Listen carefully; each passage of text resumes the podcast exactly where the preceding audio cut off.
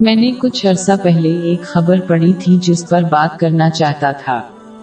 اس میں کچھ مجرموں کے رائے کے بارے میں بتایا گیا جنہوں نے جرم کی زندگی کا انتخاب کیا کیونکہ وہ سادہ طریقے سے دولت حاصل کرنا چاہتے تھے۔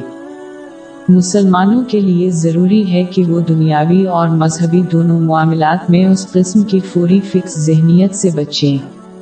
بعض مسلمانوں نے یہ رائے اختیار کیا ہے۔ جب بھی ان کو مسائل کا سامنا کرنا پڑتا ہے بجائے اس کے کہ اسلام کی تعلیمات پر عمل کرتے ہوئے اللہ تعالی کے احکامات پر عمل پیرا ہوں۔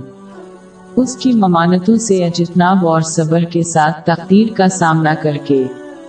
وہ اس کے بجائے ایک مختصر وظیفہ چاہتے ہیں جس سے ان کے تمام مسائل حل ہو جائیں۔ حضور نبی اکرم صلی اللہ علیہ وآلہ وسلم یا آپ کے صحابہ کرام رضی اللہ عنہم کا یہ رایہ نہیں تھا، حالانکہ انہیں زیادہ سخت مشکلات کا سامنا کرنا پڑا۔ ایک مسلمان کو یہ سمجھ لینا چاہیے کہ اگر وہ بغیر محنت کے دنیاوی چیزیں حلال طور پر حاصل نہیں کر سکتے تو وہ بغیر محنت کے دینی نعمتیں کیسے حاصل کر سکتے ہیں؟ سب سے بڑا وظیفہ رسول اللہ صلی اللہ علیہ وسلم کی روایات کے مطابق اللہ کی اطاعت کرنا ہے۔ مسائل کا کوئی فوری ہل نہیں ہے کیونکہ کائنات کو اس طرح تخلیق کیا گیا ہے کہ چیزوں کو حاصل کرنے کے لیے کوشش کرنی پڑتی ہے۔